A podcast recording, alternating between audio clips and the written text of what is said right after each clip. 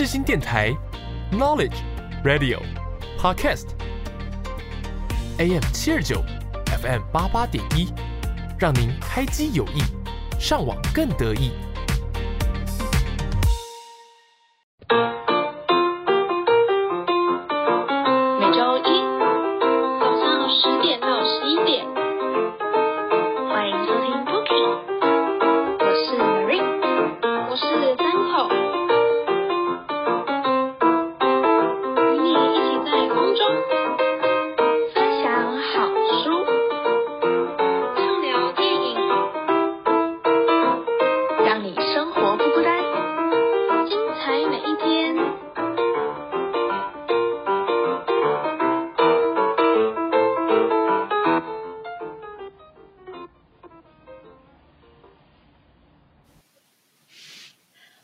收听每周一早晨十点与您在世新广播电台 FM 八八点一 AM 七二九的 Bookie，我是主持人 Marine。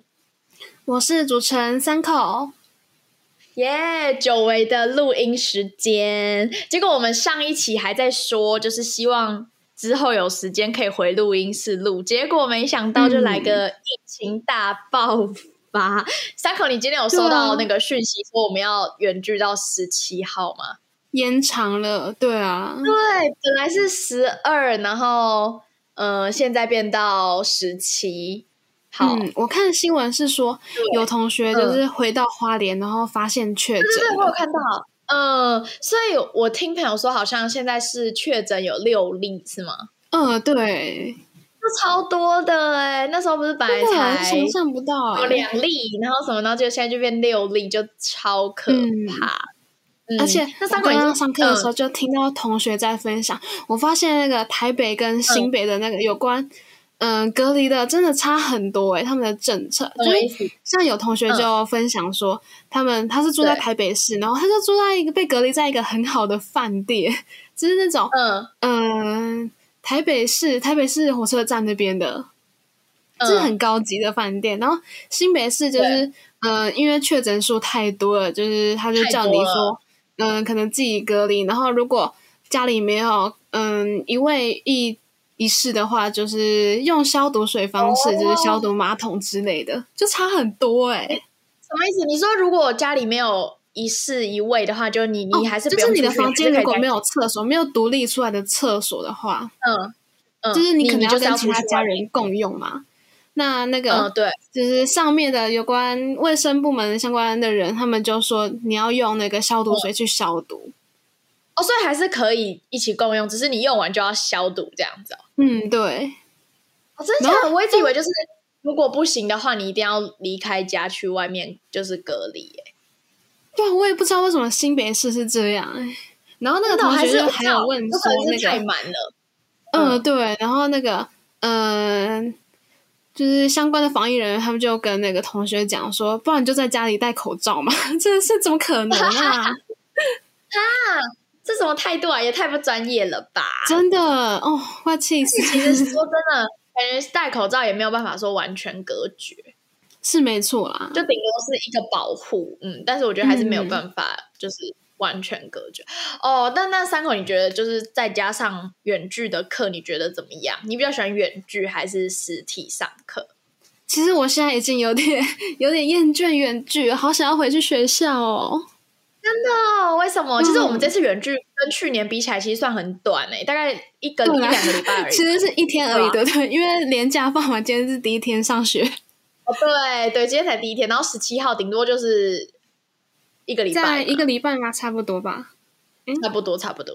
嗯，嗯。为什么你会比较已经厌厌倦了呢？嗯，因为今天其实是我们那个第二期报纸就是去上机嘛，然后就今天整个大混乱，因为我们原本有排定流程，然后就整个要变成线上的嗯方式，然后还要一组一组的去沟通，就是我们除了要跟嗯。助教，然后还要跟老师，然后还要跟同学，就是从不同方面去联络，用 Line，然后那个时候就嗯 Line 通知哇那跑出来，讯息会爆炸了。本来不是说排版要去排版教室排嘛，所以现在就是大家都要线上对啊用，对啊就是印第赛自己排。哇塞，那应该问题超多的吧？会吗？就是很真多人都遇到什么？助教，他就会线上改，然后他就分享荧幕的画面，然后让那那组的同学就是一个一个圈起来说要修改哪个地方，哦天然后哪！我们那超再对照那个检查表，一一一个一个去检哦查，然后再告诉同学说还要再修改哪里。所以你们也要帮同学看稿改稿哦，就是改他们的技术性错误这样子嗯，对对对，啊。我一直以为这是小编的工作哎，所以不是喽。哦，小编可能是内文，真的假的呃，就是那种后台那边的，我们就是报纸上面那个哦后台是小编管，然后排版就是总副编这边负责这样。对对对，算是。啊，那我觉得排版超烦的欸，就是那个格式什么调来调去真的，我们第一期的时候大混乱，而且我们没想到第二期也会那么混乱。天哪！因为变成线上，真的是大家都乱成一锅粥了。难怪你会想要赶快那个恢复实体，因为就是如果说大家可以见面的话，还是比较方便。对啊，而且可以一起讲嘛，就是不用跟一个一个去传达。对对对，就不用沟通来沟通去的，就很烦这样。嗯，那你现在还是比较想嗯要去实体的上课吗？哈，可是我超喜欢远距的，因为我觉得远距就是在家就是超开心的、啊，这真的 这样讲好像有点不好。我今天七点五十五分才起床。真的吗？哦，因为你早，你今天有早八哦，你们那个有那个对，就是呃因为我们要上机啊。哦，嗯 对哦，那很好哎。你看，如果是实那个实体的话，就是三口你应该要更早起，因为你家到学校一阵子，嗯，有点距离，可能要六点半、还六点四要弄一弄十什么之。类的。对对啊，，哦，可是在家就是就等于说打开电脑就是即上线的概念，对啊，就超级无敌那个叫什么快速的，很方便。嗯，而且明天也是早八，嗯也是就是效便。果还是会略略有差。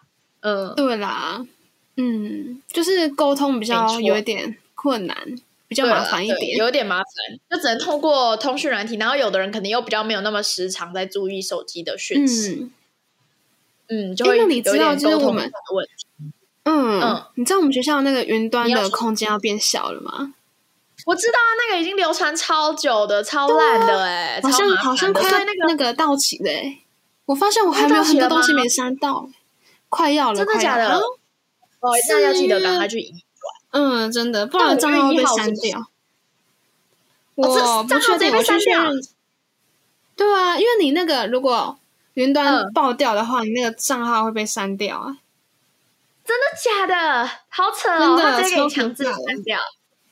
对，真的。哦，好天啊！你这样一讲，我就马上要赶快等下来看一下我那有有那个。赶快去，对啊，对啊因。为因为疫那个的关系啊，所以四月八号就会停用，开始停用。很多都移转了。对啊，因为移转的关系，嗯小编本来也有一个云端，然后现在也全部都搬家了，因为就是容量限制的我也问题。是。嗯，天哪，太真的，各个大学了灾情都很严重。吧真的，真的，大家都赶快马不停蹄要删资料了。嗯，可是我真的觉得删不完，就是很痛苦 哎、哦，只能说赶快等个很奇怪复制移到别的太多共用的东西了，嗯，因为我们现在已经习惯了那种不然的话就是云端服务的抠到那个。我的随身碟里面。对对对对，我就回复到最远古老的时期啊，就用随身碟对，存没资料，，真的嗯，超好笑。那我们今天呢，要跟各位听众朋友们分享的是一部呢，应该说是嗯蛮耳熟能详的电影，叫做《与神同行》。那其实《与神同行》这部是它的简称啦，它的全名呢是有一个叫《与神同行》，然后下面是罪与罚。法那这一部电影其实是在二零一七年韩国所拍摄的奇幻电影。那这部电影其实是改编自韩国漫画家所绘的一个同名漫画。那剧情呢，其实就是说有一个消防员叫金志宏，他在一场火灾中殉职了。然后呢，就被这个幽冥使者叫做江陵，跟他的助手日职使者解月脉，还有这个月职使者李德春，他们呢来接他入地府。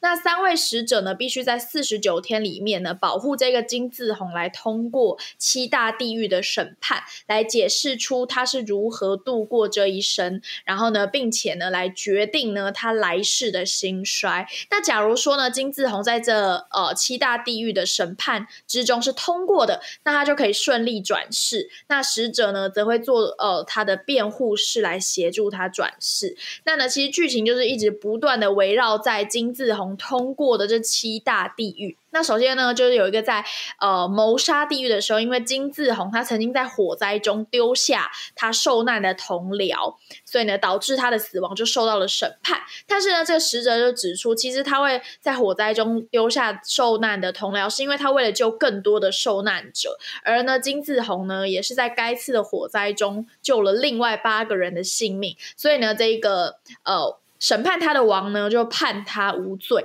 然后呢，甚至呢，在这个懒惰地狱的时候呢，就其实就是意思就是，如果你很懒惰的话呢，你就会在懒惰地狱这个被判刑。但是因为金志宏他这个人十分的勤奋，所以尽管呢他宣称自己是为了赚钱，但使者呢其实就表示说，他拿的这些钱啊，都是为了帮助他的母亲跟呃弟弟。那呢一。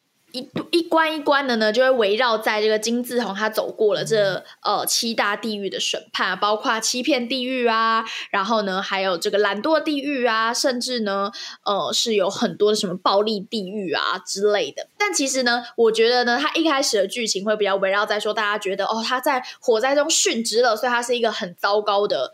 呃，消防员，然后呢，结果没想到在他层层经过的地狱关卡中呢，这事情都会有一个反转啦。就好像刚刚跟大家说的，在呃这个暴力地狱的时候呢，大家就说这个金志宏他在高中的时候呢，其实对他营养不良的弟弟施暴，然后呢，甚至自此离家十五年，没有再返家，所以因此呢，判他的这个王呢，就判他有罪。可是呢，他的这个辩护士呢，就透过感应通知这个另外一个呃。月之使者。然后呢，让他申请金字红接受与天伦地狱的联合审判，来争取时间。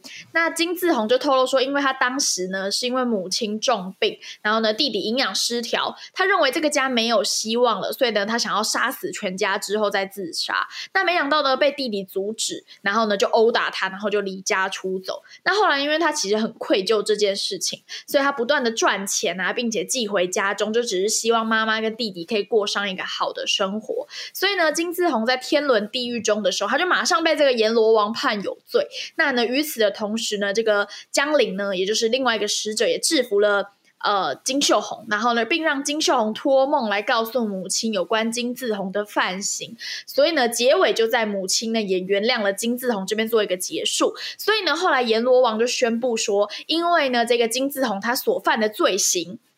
在这个阳间已经被母亲的真心所宽恕了，所以呢，他其实，在这一关的时候是不需要被受到处罚的。所以金志红呢，最后也顺利的转世。那呢，这其实也是这个幽冥使者协助转世的第四十八个灵魂。之后呢，他们就接引了呃金秀红的一个灵魂，然后跟另外一位幽冥使者来对抗。所以呢，其实我自己觉得他这一部的剧情啊，就跟他的剧名其实八九不离十啦，就是你呢。呃，因故过世了，所以呢，你想要转世，你就必须要先到地狱去接呃，去审判你这一生做过的坏事。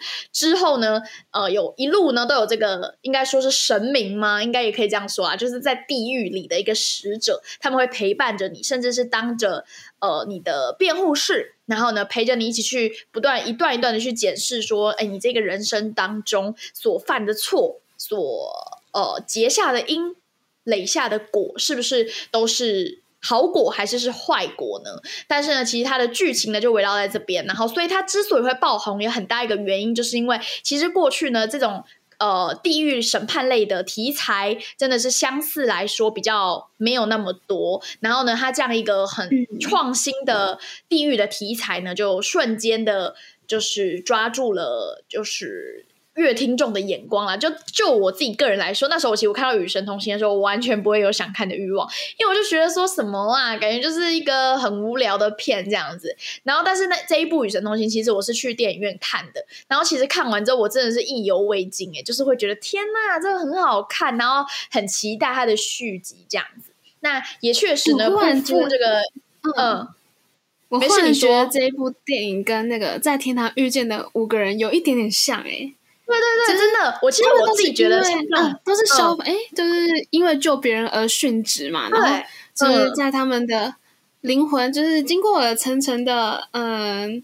不是，嗯，对他对那个里面的男主角来说算是审判，那对于在天堂遇见的五个人来说是一场历练，就是他们嗯。会得到，就是会经历不同的人生故事什么的，就是有种异曲嗯。同工之妙、哎、对对对，就是有一种，诶那不知道就是类 Marine 似啊，就就是一个是到地狱嘛，一个是到天堂，可是其实都是在检视这一生。嗯对对对，在做过的事情，然后嗯有什么样的心得？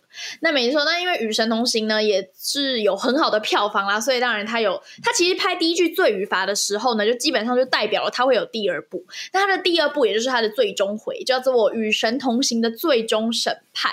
但是呢，最终审判的票房好像就没有《与神同行》的《罪与罚》那么好了，不知道是不是因为过了一点哦时间呢？对，但反正最终审判这一集就是在二零一八年。呃，所上映的。不过这一部的呃剧情我们就不多谈，因为我们今天的重点呢，还是会放在呃《与神同行：罪与罚》的嗯这一个焦点里面。那呢，我们就跟大家简单的剧情介绍介绍到这边。那我们先休息一下，稍等，马上回来跟大家分享我们看完《与神同行》的心得哦。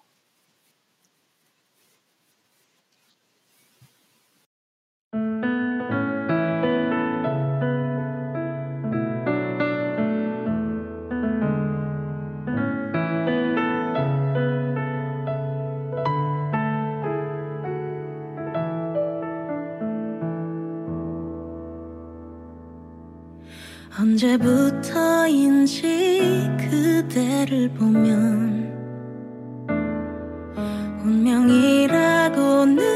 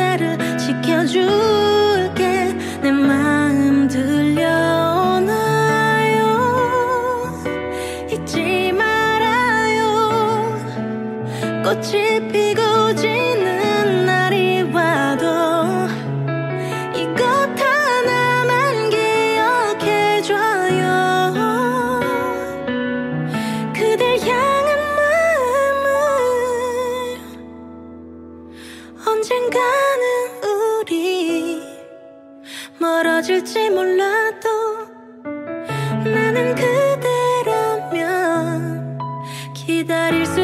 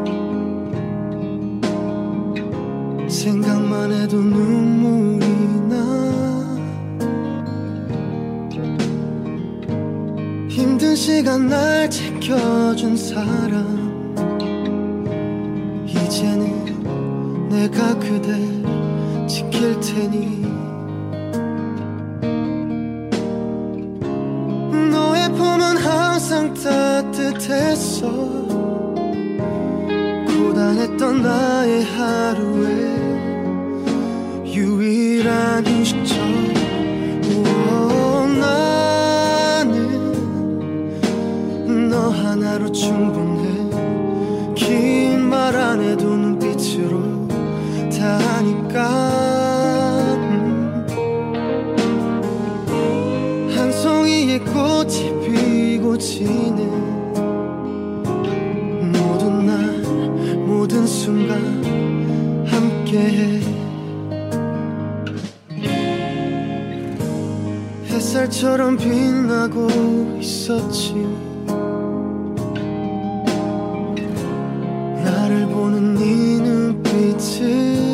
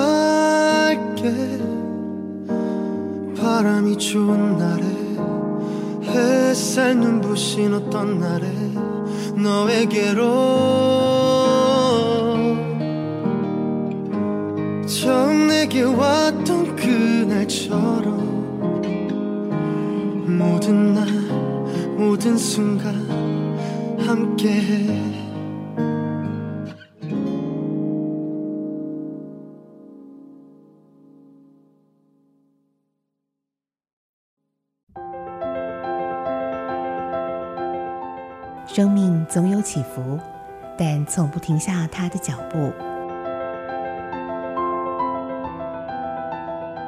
好在总有音乐，让一路风景多了旋律的陪伴。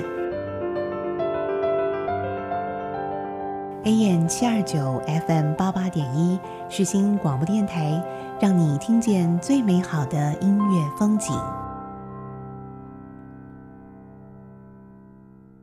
一，好的，那刚刚透过 Marine 的介绍呢，大家应该对于这部电影有更深一层的了解。那在这一部《与神同行》的这个世界观里面呢，人死后需要接受地府的审判，然后经过七层的地狱，包括杀人啊、怠惰、说谎、不义、背叛、暴力，还有天伦。那只有在这四十九天内呢，无罪通过所有地狱的人，他才有享有投胎投胎转世这个机会，而且只有一次哦。那在西方呢，同样有七个宗罪，就是傲慢啊、嫉妒、愤怒、怠惰、贪婪、暴食，还有色欲。我觉得中西方之虽然对于嗯这个七个地狱或者是七个宗罪的定义呢不太相同，但是有一种就是微妙的。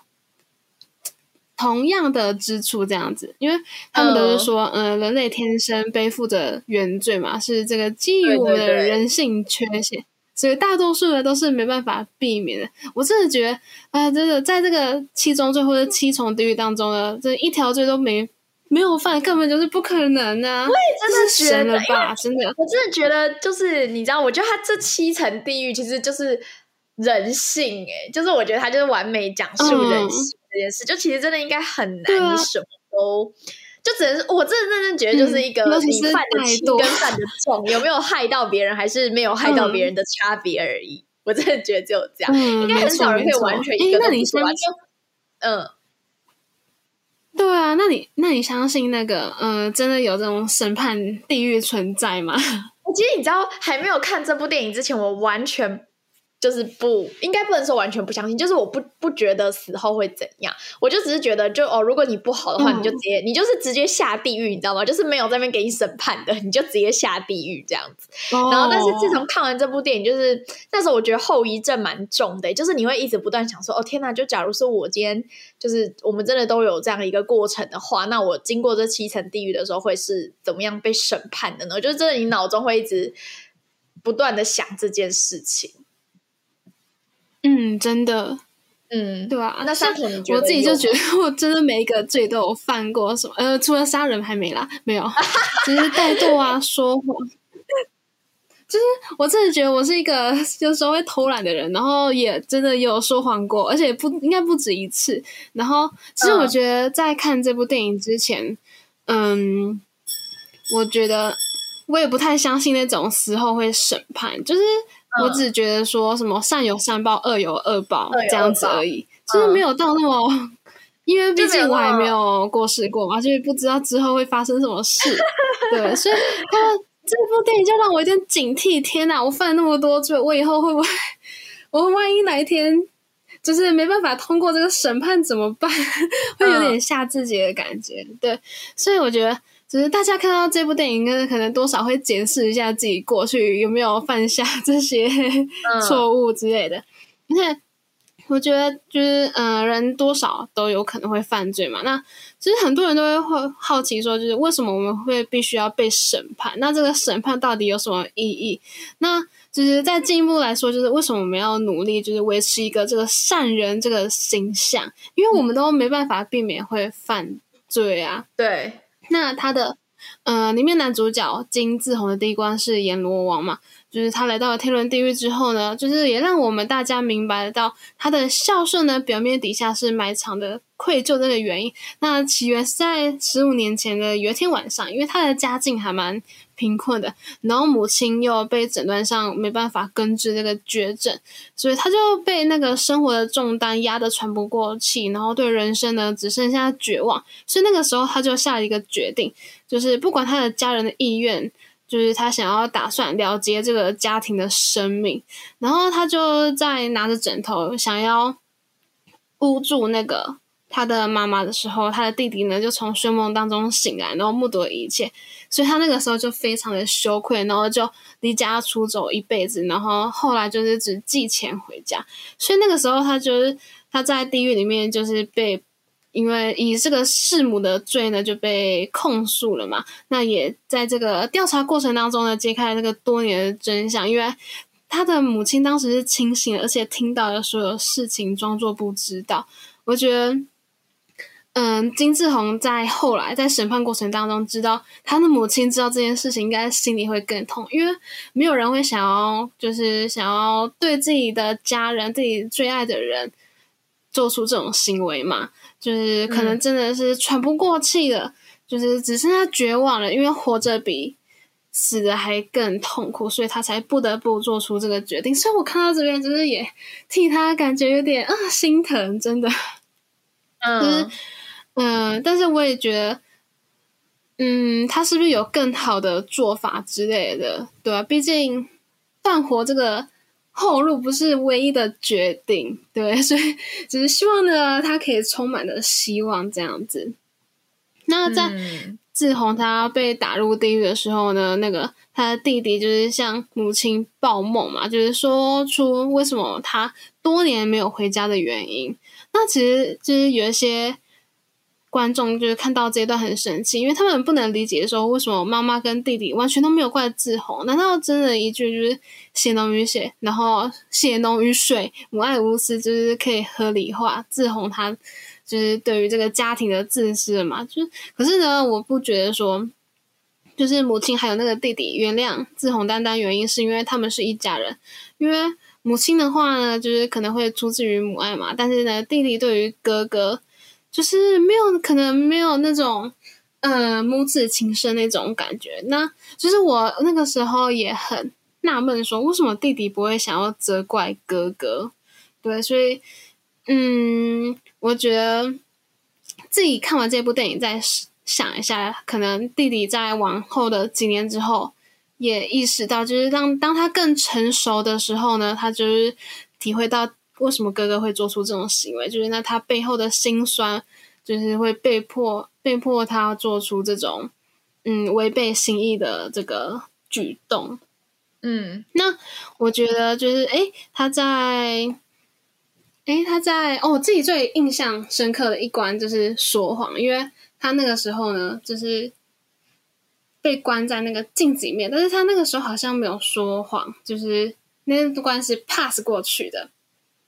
所以，嗯，看到这边我就是在想说，嗯，如果说那种善意的谎言，不知道会不会被关呢？因为有时候就是可是往往会说，我觉得我看完，我觉得他们那个审判其实还蛮。公正的，就是他好像会让你的那个辩护师去去找证据，然后看你大那时候，假如说你说的是善意的谎言，然后他会去看你那时候讲的那个谎言之后，是不是有一些，就是是不是有造成好的结果啊？是不是真的就是像你所说的利于别人？对对对，所以我觉得如果你是善意的谎言，我觉得应该是不会被判的。对啊，嗯嗯，那就是我自己觉得，嗯，这部电影呢是在。二零一七、二零一哎，二零一七嘛，离现在也还蛮久了，大概有四年了。就那我觉得这部电影呢，嗯，带给我最大印象就是，嗯，轮回这个观念吧。因为很多人就是觉得说自己死后就会不了了之什么的，所以就是对于自己活着当下的不负责任。那我觉得这部电影。就是让我更加的体会到呢，要对自己我们现在所作所为负一切责任，因为可能你往后呢都会，你所做的一切都会还给你，这样子会有现世报。所以我还是觉得善有善报，恶有恶报，真的不是不报，只是时候未到。这一句真的是非常非常的正确，嗯，真的，这是一个。那不晓得，嗯，Marine 在看完了这一部电影之后有什么心得呢？其实我那时候看完这部电影，就是我真的觉得我很久都没有，就是会有点走不出来的感觉。因为我那时候我还记得我看完电影，然后走出电影院的时候，我就会瞬间觉得，天哪，我是不是下一秒可能就要到地狱了，什么之类的，就是会觉得有一个很深的嗯震撼感。然后，其实我觉得《与神同行》这部电影，我觉得它。就是整体的架构，虽然说亲情，就是我觉得他在讲他爸妈妈跟弟弟之间的一个亲情线，我觉得应该也算是蛮重要的一部分。可是我觉得最后他们想要带出来的就是何谓善恶这样一个议题，就是到底你做了什么样的事情是会被世人评断是善意的？到底你做了什么样的事情会造成你可能没有办法得到去天堂的？呃，这个机会，所以我觉得我看完就是，嗯，你会觉得，就算我觉得每个人嘛，就是你可能都会有一些自己的中心思想，就你会觉得你有一个自己的判断，就可能例如说，你觉得呃，怎么样怎么样做就是一个善的行为，然后可能怎么样怎么样做就是你在你心中你会觉得这是一个不好的行为，但是我觉得。就是这个定义，我是觉得可能没有人可以去很明确的定出说，哎，你这样做就百分之百是正确的，或是哦，你这样做就百分之百会成为一个大恶人这样子。所以我那时候其实看完，就是一直不断在想说，就是何谓善恶呢？这样的一个议题。那我其实觉得，在与神同行的世界观里面，就是因为你死掉了嘛，所以你就是要去地府。经过这样的审判啊，就包含七层地狱，就是杀人啊、怠惰、说谎，或者是你不义背叛啊、暴力啊、天伦。然后我觉得这真的蛮难的，就是你只有在这四十九天内，你要无罪通过、哦，然后你才可以享有投胎转世，就是还有仅此这样一次的一个报梦的呃机会。那我会觉得说，就是我觉得嗯我现在能够成为人是一个很不容易的事情。其实我认真觉得，我之前其实就一直都觉得，就是生而为人，就是真的其实就是一个很难的事情。就是嗯虽然说，虽然说有有很多人可能会觉得说，就是呃，当然，就是也不能否认说，如果你这辈子是一个人类的话，其实也是有幸福的时候。就例如说，我们可能嗯嗯，可以吃到好吃的食物啊，然后也是会有那些幸福的瞬间啦。就是例如说，你可能呃结婚，或者是你可能生小孩，还是你怎么样，就是每个人人生中感感觉都会一定有那么一些呃幸福的瞬间。但是我觉得，其实就是生而为人，大部分的时间。因为不能说大部分时间，就是嗯、呃应该说你还是会有一些苦痛的时候，就不太可能，嗯嗯、你一辈子都还蛮呃一帆风顺。顺遂对，我的，觉得其实应该很嗯少人吧，就除非你是呃天选之人，不然我觉得天选之人。不然我觉得其实如果你是呃一般的正常人，我觉得应该你就是会遇到一些呃人生中的磨难，或是所谓你人生中的考验。那其实我那时候就是嗯除了看完这部电影之后，就一直不断在想，就是善恶这件事情。那其实我也是一直不断的在好奇说，就是我自己是我自己的好奇啊，就是我在想说，那在地狱里面的那些审判的王，他们是为什么可以成为审判这一关的王呢？就是我就一直在想这件事啦，就是。就是，假如说你说懒惰嘛，好，假如你是懒惰这一关的王，那你你是怎样被选为懒惰的王？就为什么你的判断就一定是正确的？就是你哦，你觉得他不懒惰，然后你觉得他超懒惰，就是你是怎么去判断的呢？就是那样的一个呃公正性呢？我觉得我还蛮好奇的，因为我觉得这其实就跟我们人类现实生活中的法官这个职位还蛮像的。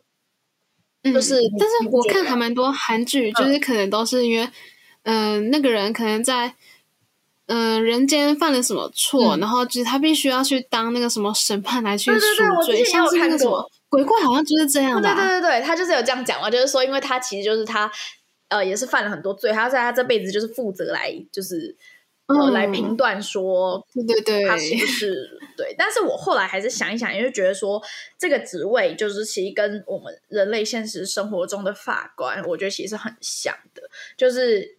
终归我们都是人嘛，所以其实我之前有想过说，假如我们今天的法律正义是用机器来判断，会不会就所谓的公正？因为就是虽然说法官是这样做嘛，但是还是有一些冤狱的案件啊，不是吗？对，然后我那时候就想说，那假如是一个机器来审判呢，这样是不是就比较不会出错？然后，但是我之后很快又想到说，就是呃，毕竟我觉得这种审判人的事情，毕竟还是可能只有人才可以做吧，就是因为他会去有同理心，他会有去换位思考，就是他是会有很多情绪去。辅佐他的，然后所以我后来就觉得说，嗯，就是如果说是审审判人的话，可能还是要是人类来选择会比较好。然后那同时我也觉得，虽然我们都觉得当人很辛苦、很苦痛，然后但是我觉得生而为人，我觉得我们有一个好处，就是我们有自己的情绪，就是你不是一个机器般，就是呃很做事情一板一眼的。然后你生而为人，你有自己的情绪嘛？你会有喜怒哀乐啊。我觉得这其实就是生而为人一个很呃重要的感知能力吧。所以其实我觉得看完这部电影，就是很大的一个感悟，就是首先就是何谓善恶这件事情，我觉得没有一个所谓正确的定义啊。当然就是你自己心目中觉得哦，我做这件事情没有伤害到别人，也没有伤害到自己。是一个你自己觉得心中所善良的行为，我觉得那你就放胆的去做吧。假如说我们真的就是像电影所说的时候，真的都要进行那七大地狱的考验的话，那我觉得，假如说你是认为你自己没有做错的话，那我觉得，如果你在被审判的时候，你应该也可以信誓旦旦的，就是有条有理的讲出一套自己当时为什么会这样做。我觉得也就是算是值了吧，嗯对啊。所以我觉得，当然，我觉得看完这部片，你还是会有点警示意味吧，就是你会觉得哦，你可能要做什么坏事的时候，可能你会想一下说，哦，如果假如说我真的呃也要到被审判的这一天呢，我是不是会落得那样的一个下场？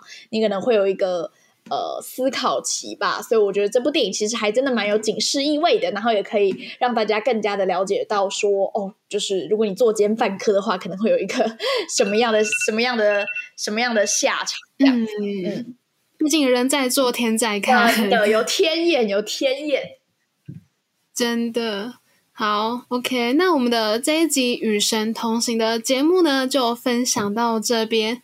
感谢听众朋友们的收听，我们下周一同样时间在 AM 七二九 FM 八八点一世新广播电台的 Bookie 与您空中再见。我是三口，我是 Marine。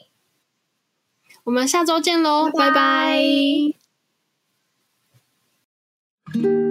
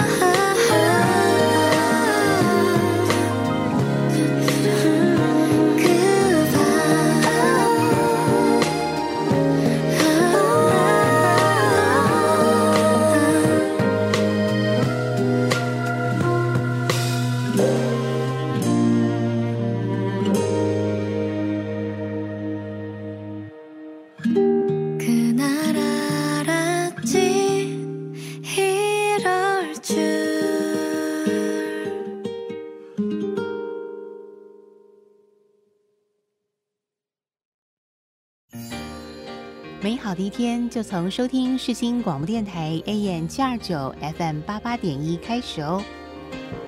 广播世界魅力无限，世新电台带你体验。您现在收听的是世新广播电台。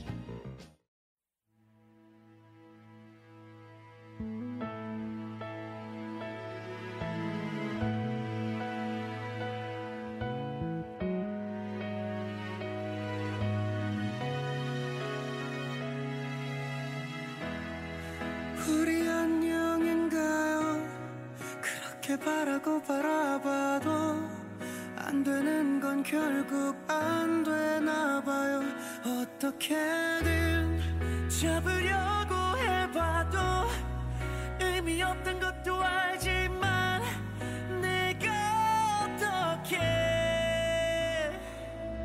바람에 부스러 치는 게 더 자연스러워. 한땐 화려했던 여긴 forgotten kingdom. 그래 이곳에 묻었어. 잠을 짓는 기억 눈을 쏘는 외로움. 그 모든 것들 아무래도 이젠 필요 없는 것들. I gotta see tomorrow.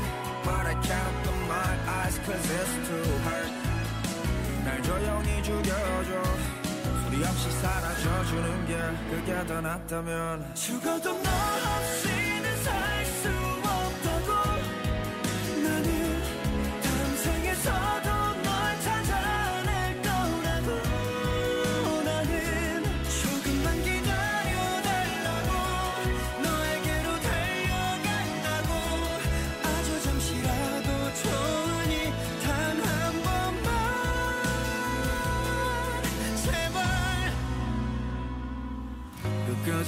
마요 너와 외쳐봐도 너 아무 반응조차 없어. 어떻게 나를 두고 눈 하나 깜짝 않고 못본채 하느냐고.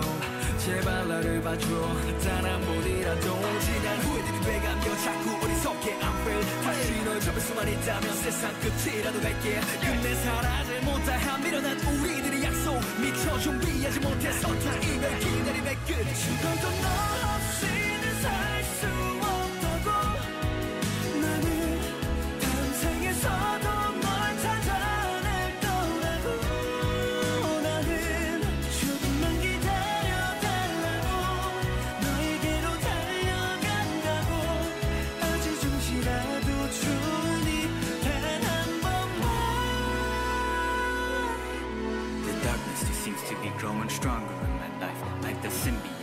venom.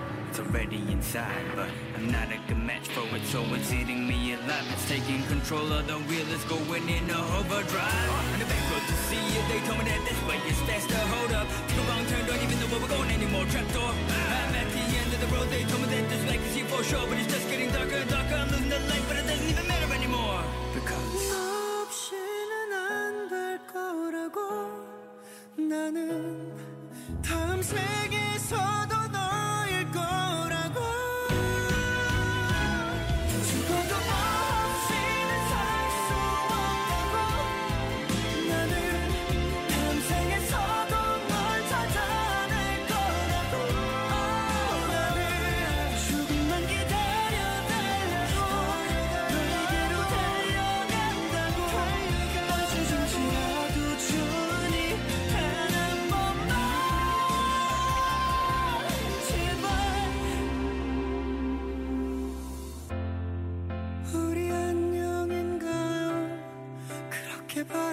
바라봐도 안 되는 건 결국 안되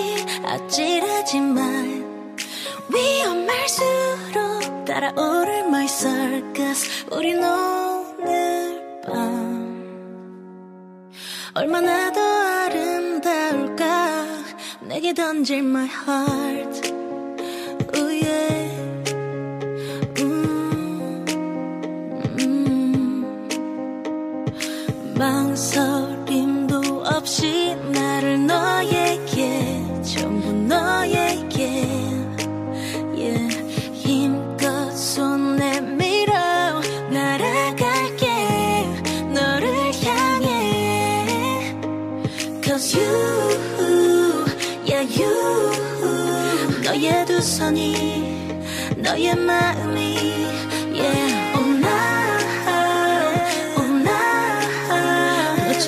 만다면 환상은 부서져 끝나겠지. 새하얀 옷은 꽃잎처럼 나쁘게도 살랑 살랑 아득하게 피어날 때 난 구름 위를 걷듯 편안하게 널 향해 다가갈 테니까.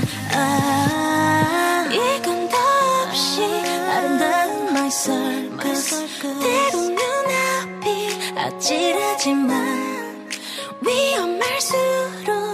따라오를 my circus. 우린 오늘 밤. 음, 얼마나 더 아름다울까? 내게 던질 my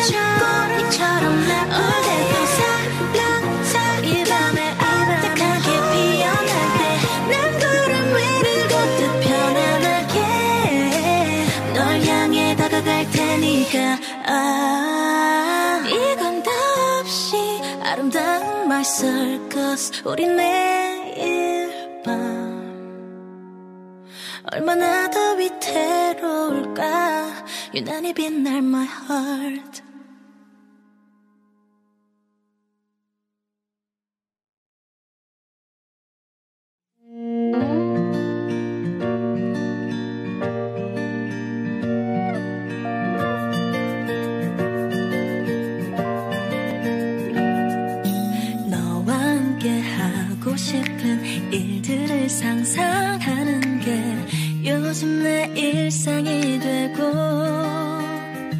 너의 즐거워하는 모습을 보고 있으면 자연스레 따라 웃